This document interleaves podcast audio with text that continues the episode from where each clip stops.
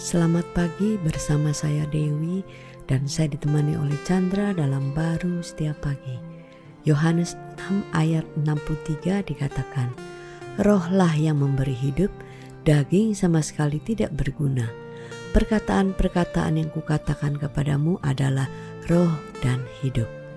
Nah ini mengingatkan kita bahwa hidup kita itu sudah memiliki rohnya Tuhan ya.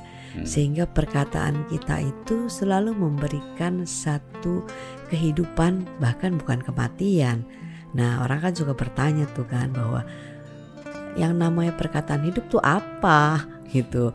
E, apa eh, jadi kita nggak salah ngomong. Sebenarnya sih bukannya soal salah atau benar ngomong ya. Tetapi sumbernya yang sudah benar itu memberikan satu perkataannya ya dari sumber itu kan iya maka itu kita itu eh, manusia roh atau manusia daging kan hmm. eh, sebelum percaya kepada Kristus ya manusia kita adalah manusia daging.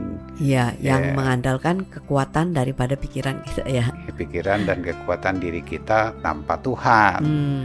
Nah, sekuat-kuatnya kita ingin berkata baik baik dan hidup. atau berkata perkataan yang berkuasa seperti Tuhan ya mana bisa hmm. karena daging hmm. tapi uh, Tuhan tahu kita itu diciptakan awalnya dengan Dia yes ya, maka itu Dia memberikan Kristus atau Tuhan Yesus itu datang sebagai manusia untuk menebus hmm. diri kita yang sudah tidak memiliki roh Tuhan. Betul. Nah, dengan demikian ditebus Roh Kudus turun kan? Yes. Nah, itulah hidup kita yang sebenarnya.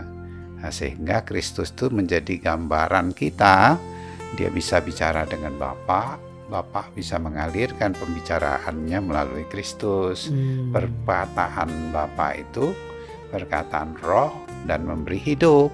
Nah, ya, itulah yang ada di dalam hidup kita gitu. Ya, itu yang sebenarnya manusia ingin memiliki perkataan yang berkuasa tentunya ya mengubah suasana yang nggak enak menjadi enak uh, uh, berbagai permasalahan bisa diselesaikan. Yang bisa memberikan satu kekuatan ya, menghibur. Ya kesannya manusia bisa tapi sangat terbatas.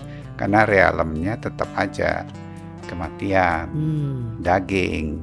Maka itu kalau kita ini diberikan rohnya dia. Ya, sumbernya ya. Sumbernya sudah jauh melampaui yang bisa kita cari dan jadikan dari perkataan kita. Hmm. Tinggal kita menyadari bahwa kita ini manusia roh, ada roh Tuhan, ada roh kudus di dalam hmm. hidup kita.